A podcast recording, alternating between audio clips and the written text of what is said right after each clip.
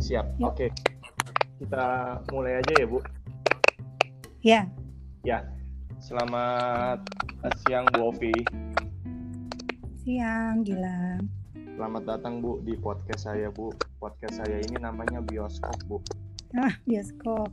Iya, bicara soal ekonomi dan korporasi, Bu. Oke. Nah, kebetulan kali ini kita akan ngebahas soal reksadana, Bu, temanya. Oke. Kenapa saya ambil tema reksadana? Karena beberapa minggu yang lalu Ketua Umum PRDI Pak Rihat Muhadi menjelaskan bahwa reksadana di selama pandemi ini penurunannya tidak terlalu cukup signifikan begitu dibandingkan dengan portofolio investasi lainnya seperti saham ataupun yang lain gitu. Nah, kalau dari sudut pandang Bu Ovi sebagai mantan direktur utama Indopremier Investment kemudian Chief Marketing Officer ya, Principal Asset, melihat kondisi reksadana ini dari awal tahun hingga sekarang ditambah dengan COVID seperti apa, Bu? Mungkin gini sih sebetulnya, kalau kita bicara reksadana itu kan sebetulnya reksadana juga terbagi dalam beberapa kelas aset. Ada yang paling rendah risikonya seperti pasar uang, kemudian yang makin tinggi ya itu fixed income, kemudian ada campuran dan saham. Masing-masing kelas aset itu mereka juga punya kebijakan investasi yang tujuan yang penekanan utamanya adalah melakukan pembelakuan diversifikasi. Jadi misalnya dalam satu reksadana itu tidak hanya instrumen saja gitu, tapi juga beberapa instrumen.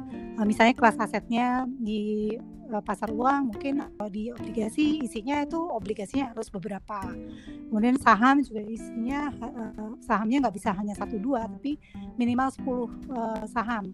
Karena itu kan salah satu peraturannya adalah setiap instrumen sahamnya tidak boleh lebih dari 10%. Nah, hal-hal yang mungkin membuat memang reksadana lebih kuat ya terhadap situasi seperti ini, dan investor juga mungkin terus teredukasi karena saya lihat teman-teman manajer investasi terus mengedukasi teman-teman para investor supaya mereka selalu melihat kembali tujuan investasinya mereka, dan biasanya mereka juga melihat tujuan investasinya itu sesuai dengan kebutuhan investasi mereka, dan juga biasanya memang kita juga sudah mengajak investor untuk melakukan diversifikasi di beberapa kelas aset. Nah, ini mungkin membuat investor juga lebih tenang, lebih bisa melihat sebetulnya apakah ini harus bereaksi seperti apa gitu.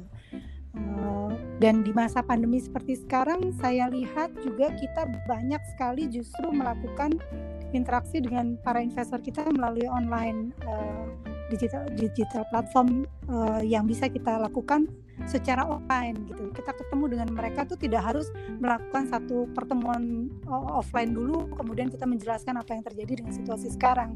Tapi dengan online itu sepertinya kita bisa menjangkau banyak sekali investor, sehingga mungkin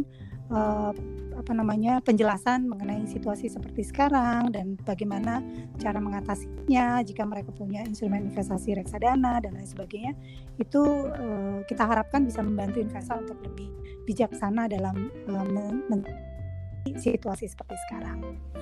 Gitu mungkin ya, Gilang ya.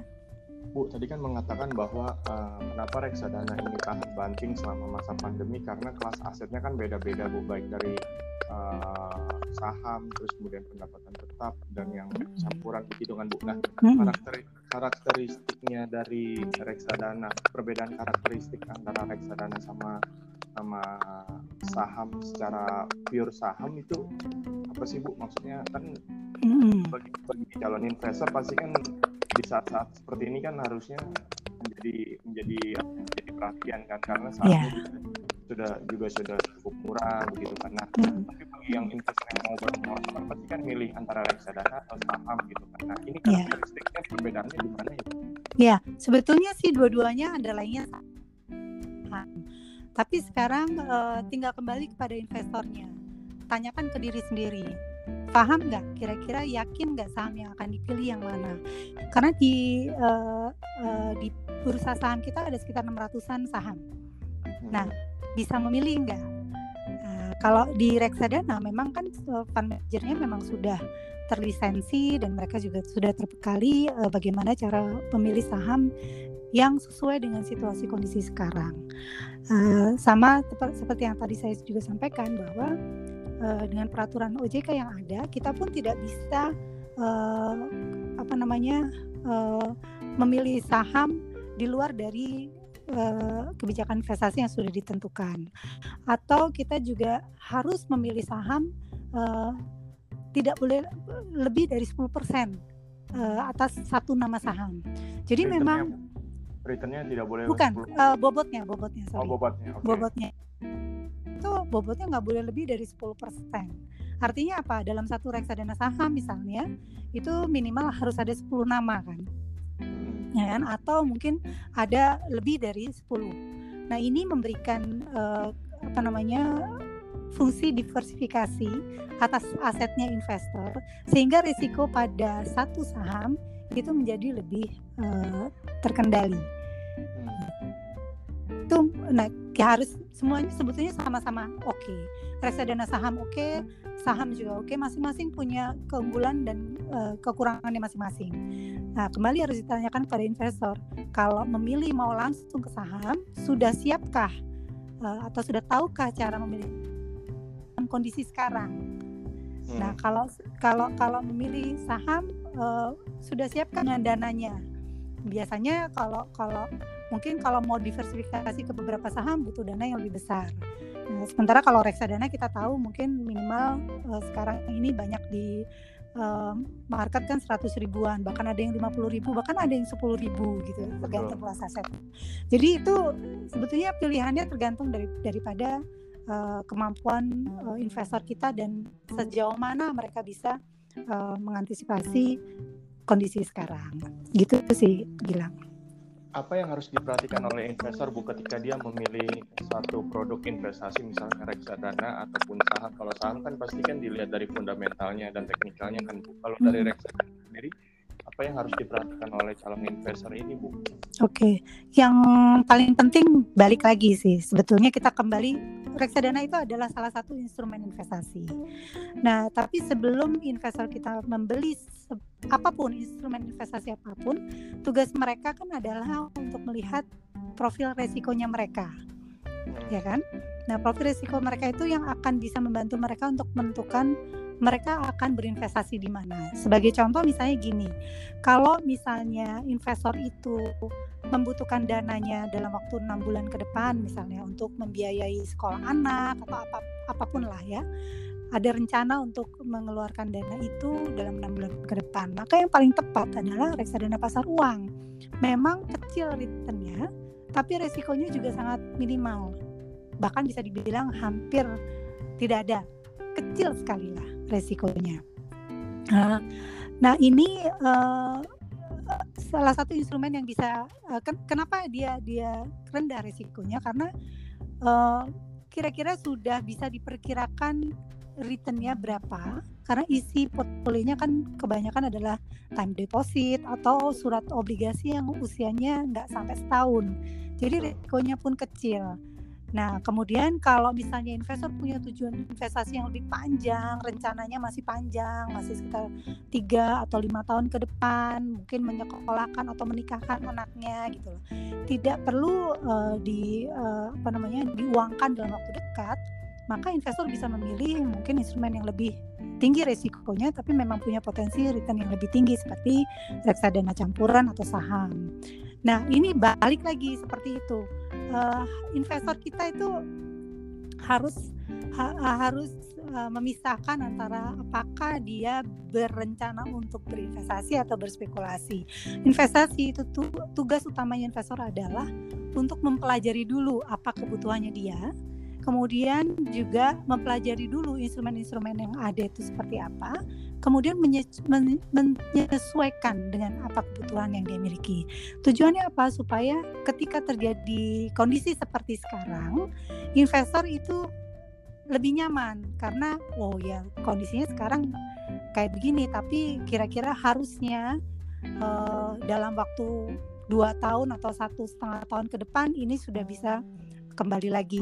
Jadi tujuan investasi dia yang masih 3 atau 5 tahun yang akan datang seharusnya tidak menjadi kekhawatiran buat mereka, ya kan? Tapi ketika tujuan investasinya adalah untuk 6 bulan ke depan untuk membayar sesuatu, mereka juga khawatir karena mereka sudah tempatkan dananya itu di produk investasi yang memang rendah risikonya seperti pasar uang gitu. Jadi semua kebutuhan-kebutuhan itu harus bisa terpenuhi, tetap bisa terpenuhi kalau kita memang sudah melakukan PR utamanya kita.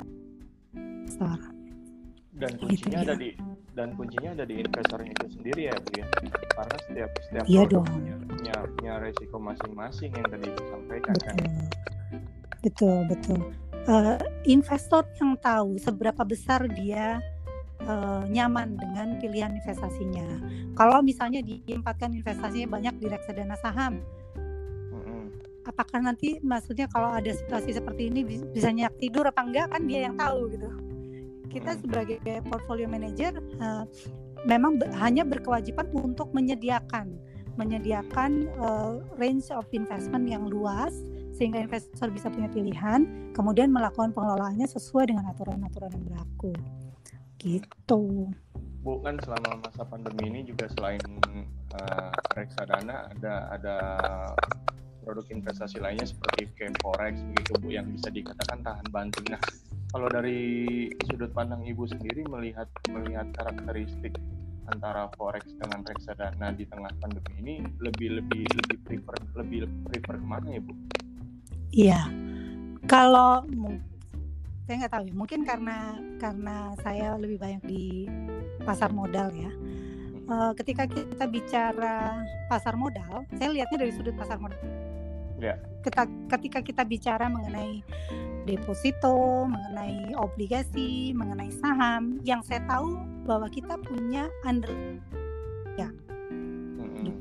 bahwa kalau misalnya kita benar pilih saham dari perusahaan yang memang kinerjanya baik, tahan banting terhadap situasi yang seperti sekarang. Kalaupun turun, kita juga yakin itu akan tetap bertahan misalnya. Atau kalaupun misalnya surat utang siapa menerbitkan? Kalau misalnya pemerintah, ya kita cukup yakin bahwa pemerintah akan bisa melakukan pembayaran kembali dalam waktu yang telah ditentukan, terjanjikan, ya kan? Jadi seperti itu. Kalau forex sih mungkin saya selalu melihatnya kita ada kebutuhan nggak untuk forex ini? Kita ada kebutuhan untuk membayar sesuatu dalam mata uang asing nggak? Gitu. Kalau memang ada kebutuhan untuk itu, mungkin supaya kita nggak terlalu mengeluarkan uang besar dan kita yakin ke depan harganya akan misalnya naik gitu ya, kalau kita beli dolar harganya akan melambung naik, kita bisa beli perlahan-lahan dari sekarang gitu, di saat harganya kita pikir akan lebih murah daripada kalau kita beli nanti, karena memang ada pembayaran yang harus kita lakukan dengan mata uang asing. Tapi kalau kita balik lagi, pilihannya investor maunya ini kebutuhannya adalah untuk investasi atau untuk spekulasi. Nah, kalau untuk spekulasi ya memang perlu teknik-teknik tersendiri untuk itu gitu ya. Kalau untuk dana kelolanya sendiri sejauh ini sudah berapa ya Bu tumbuhnya kalau untuk dana kelolaan reksadana?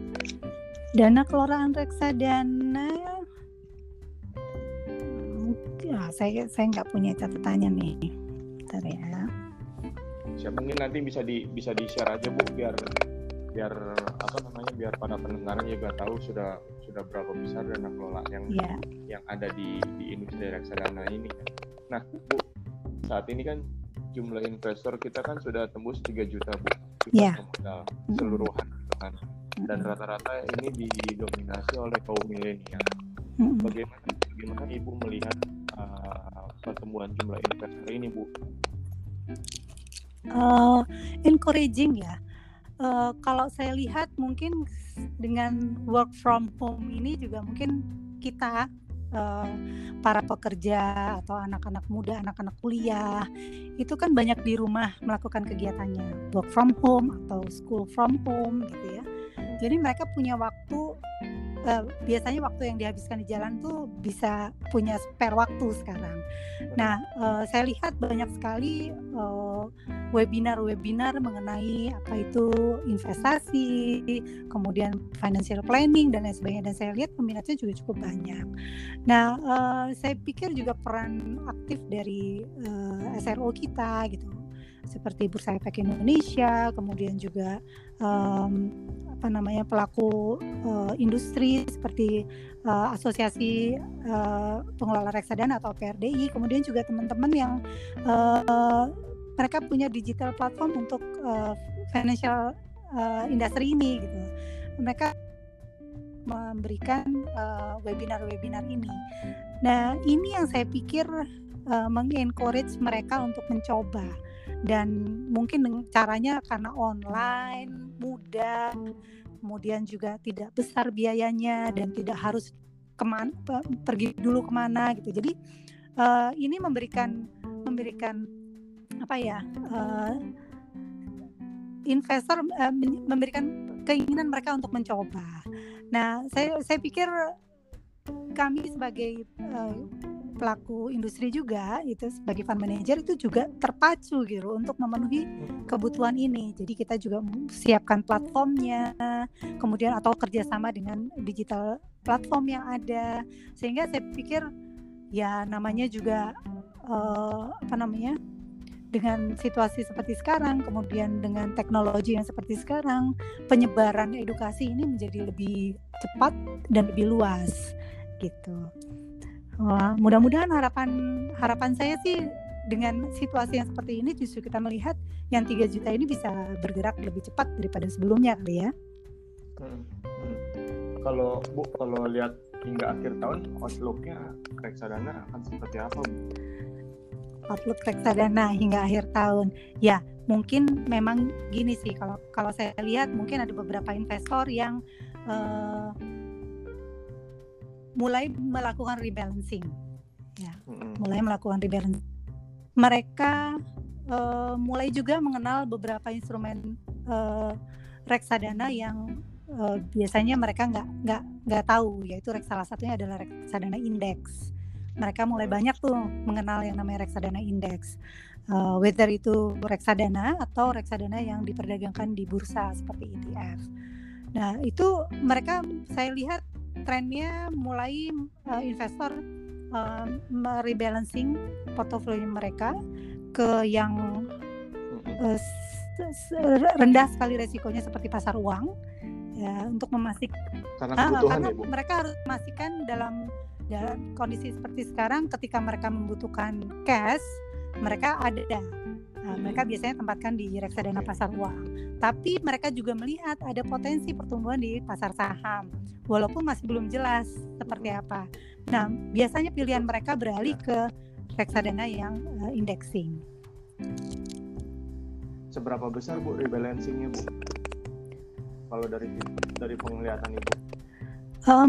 Seberapa besarnya saya mesti lihat angkanya ya, Mas. Saya nggak pegang angkanya, Mas bilang, tapi mungkin nyampe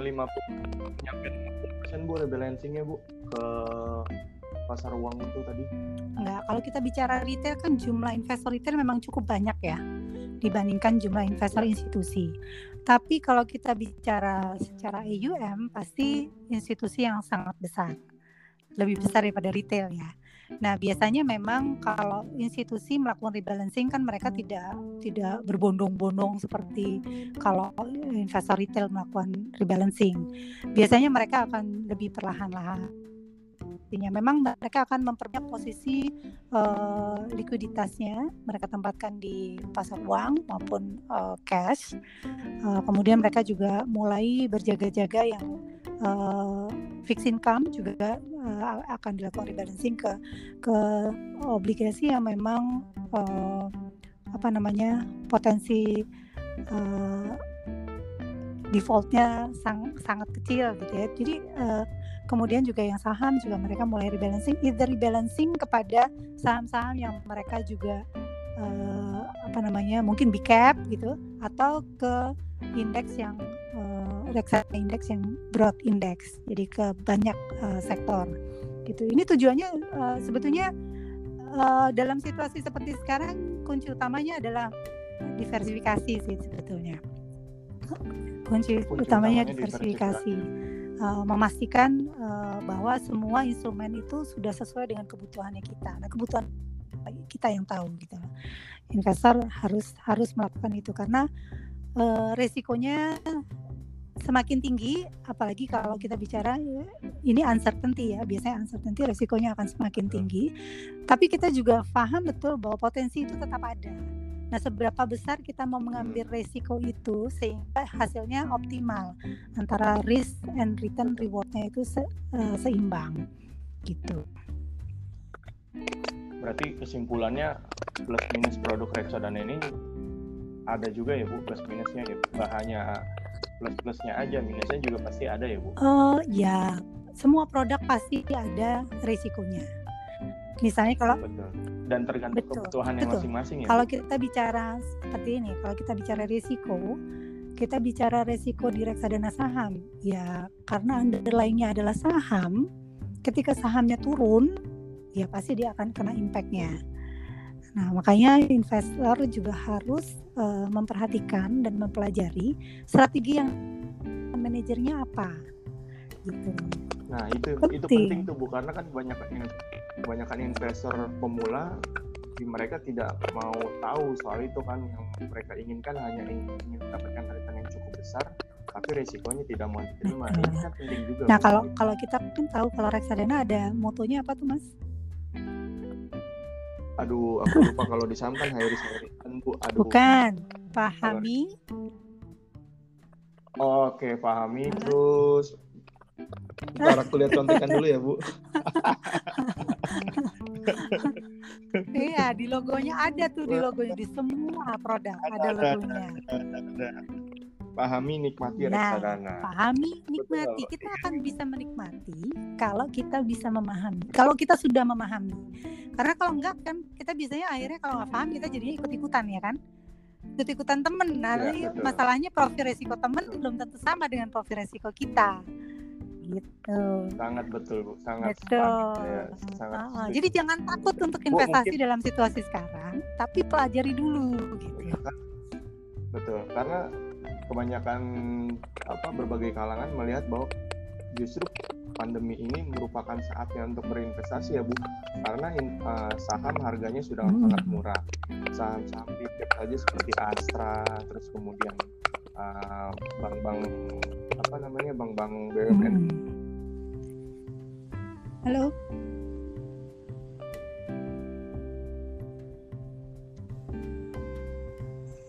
Halo. Ya. Halo Ibu. Mati. Saham udah pada murah ya. Kan betul. IHSG-nya juga sudah sempat menyentuh level 3.500 kan Bu, pas ketika pandemi kemarin muncul begitu. Nah, ini kan harusnya jadi peluang, tapi balik lagi tipsnya mungkin apa Bu bagi para investor pemula yang baru mau masuk ke portofolio investasi di pasar modal, baik itu reksadana ataupun saham dari Bu Oki sendiri. Oke, ada beberapa poin yang paling penting yang investor harus lakukan sebelum mereka memutuskan untuk berinvestasi. Yang pertama, kenali diri sendiri. Profil risiko kita seperti apa. Kemudian juga instrumen investasi itu impact-nya apa? Perannya apa? Misalnya pasar uang itu apa, low risk low return, semakin ke atas berarti yang saham high risk high return misalnya. Nah, kita pelajari dulu. Sesudah itu tempatkan investasi dana yang mereka punya itu di berbagai macam instrumen investasi. Jangan lupa ada istilah inbound basket. Nah, itu tujuannya apa? Supaya kalau satu keranjang itu jatuh, telurnya nggak pecah semua. Tapi ketika di tempat yang ada keranjang lain, telurnya masih aman semua. Kemudian yang paling penting juga adalah lakukan investasi kita secara bertahap, ya kan? Secara bertahap sehingga kita bisa mendapatkan nilai investasi kita yang rata-rata. Jadi secara bertahap silakan dilakukan. Market timing itu sangat sulit apalagi bagi pemula. Yang bisa kita lakukan adalah tentukan tanggal yang sama, misalnya setiap bulan setelah gajian dan lain sebagainya, itu kita lakukan investasi kita secara bertahap. Adalah jangan lupa monitor, tapi monitor nggak harus tiap hari.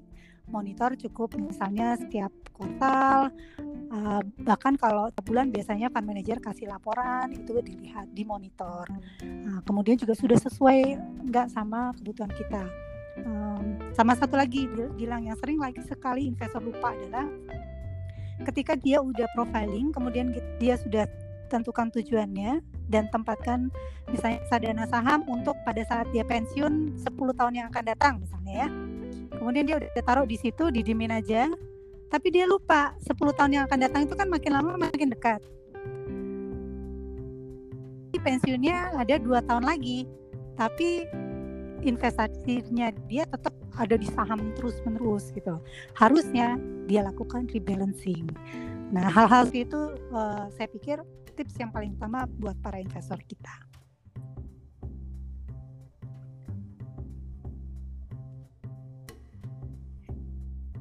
Halo.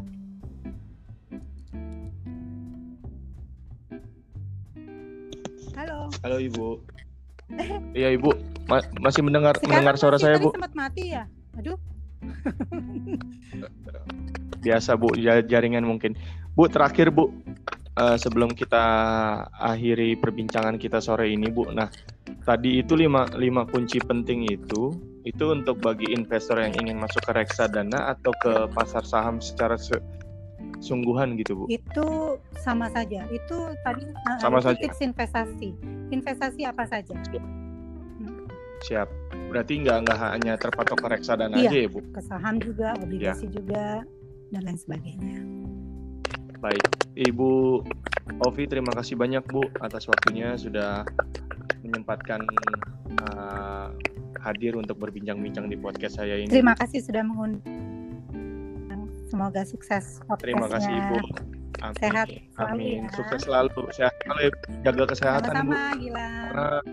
Karena makin kesini makin rawan. Iya. Terakhir Sekda DKI baru aja meninggal, Bu, akibat COVID. Jadinya harus benar-benar memprotek. Oke. Sama-sama ya, Gilang ya. Ibu, terima kasih.